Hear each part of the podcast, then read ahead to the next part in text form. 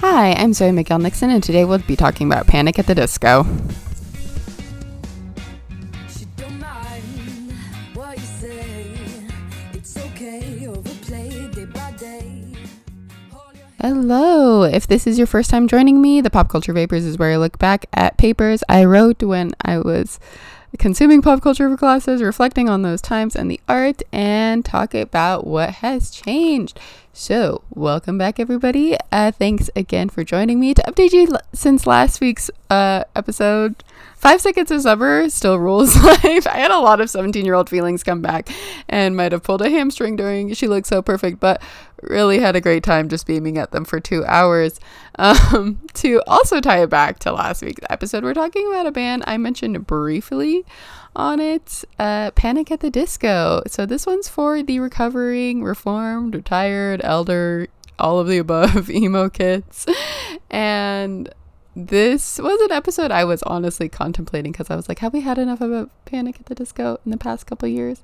And I thought my answer was yes. And then they started releasing stuff, which I will talk about at the end of the episode. But for context, uh, we will spe- be specifically talking about, but it's better if you do the music video from their debut album, as this was another pop culture portrayal for my Dark Side of Interpersonal Com class, and we were on the topic of deception that week.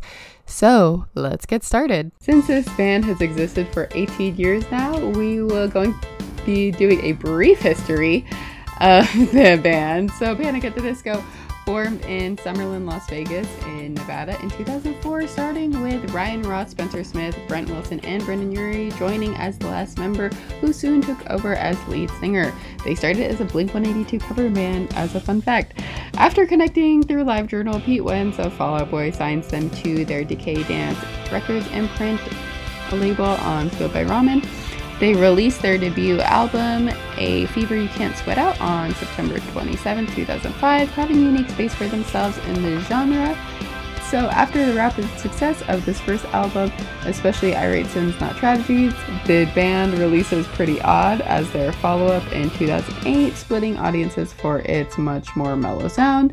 By the third album, Vices and Virtues, the lineup has changed, leaving only Brendan Urie and Spencer Smith as the original members. The fourth album, Too Weird to Live, Too Rare to Die, releases in 2013, and with another lineup change with Brendan Urie and Dallon Weekes left in the band. On to the fifth album, Death of a Bachelor, which was released on January 15, 2016, and by this time, Panic is now a Brendan Urie solo project. Here's where I'll pause since this brings up 2017 and when I wrote this in March. I was a very late stage emo kid, as I've probably said here before, and took my liking to Panic at the Disco in the Death of a Bachelor era, which is very late, I know. I have the distinct memory of walking back from her campus meeting to my dorm the night Victorious was released and being so stoked on it. During this era, I saw Panic three times, once with Weezer and Andrew McMahon, which is honestly a dream lineup for me. Then at the iHeart Daytime Village Festival, KAABOO, and then one last time at the Observatory introducing the Pray for the Wicked era. My siblings and I were in the middle of our Panic and Fall Out Boy phase, so this was something we shared. And without further ado, here's pop culture portrayal deceptions. In Panic at the Disco's music video for their song But It's Better If You Do, the lead singer Brendan Urie leaves his wife at home in the beginning scene after she accuses him of not loving her anymore and going to illegal strip clubs with his friends. He claims he's going to work to pay for their apartment and tells her not to wait up for him. Through the scene and the rest of the music video, it is clear he's engaging in deception. This is not a difficult concept to grasp, so we're just going to keep going. Brendan saying he's working as a combination of masks and unlies. For context, unlies is one of those communication terms that's kind of made up. It's in our textbooks, but the definition you cannot find online. So I'm going to define it slightly for us and say it's just like lies of omission, basically, or not telling complete truths uh, or masking a truth. He represents where he works, example, non strip clubs, by saying he's not going to quote unquote illegal clubs, even though that's exactly where his band plays. He conceals his club going as work, even though he does fraternize with a dancer. Lastly, he distorts the truth by implying that if he doesn't do what he does, he can't pay for their apartment, which incites guilt in his wife, allowing him to leave.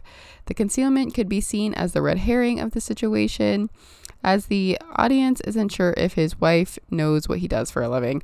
But surely he will not tell her he's somewhere he shouldn't be, as the era of this music video suggests.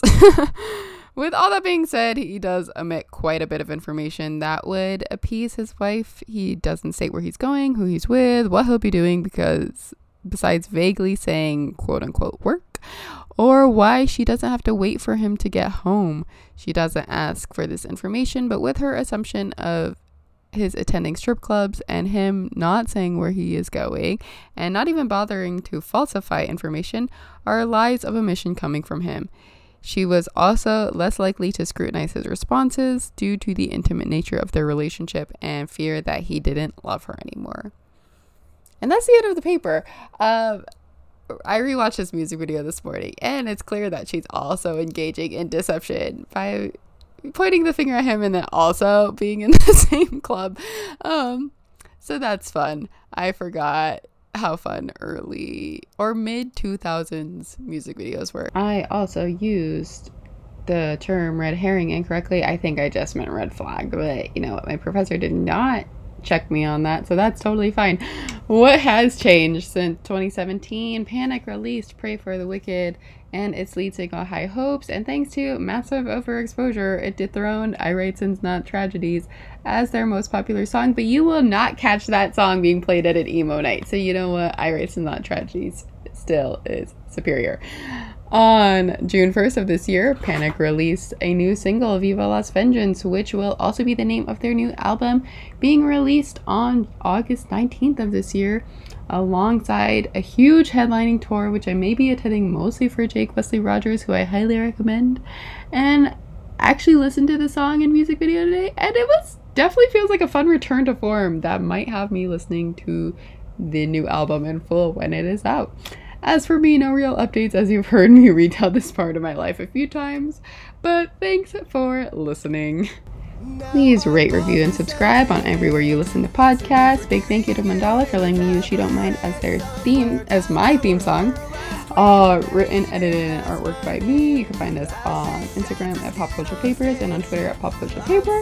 And again, if you're interested in reading these papers with their full sets of references, I have been updating the drive a bit, so you could check them out on there. I'll see you next week as we live to write another day. Bye!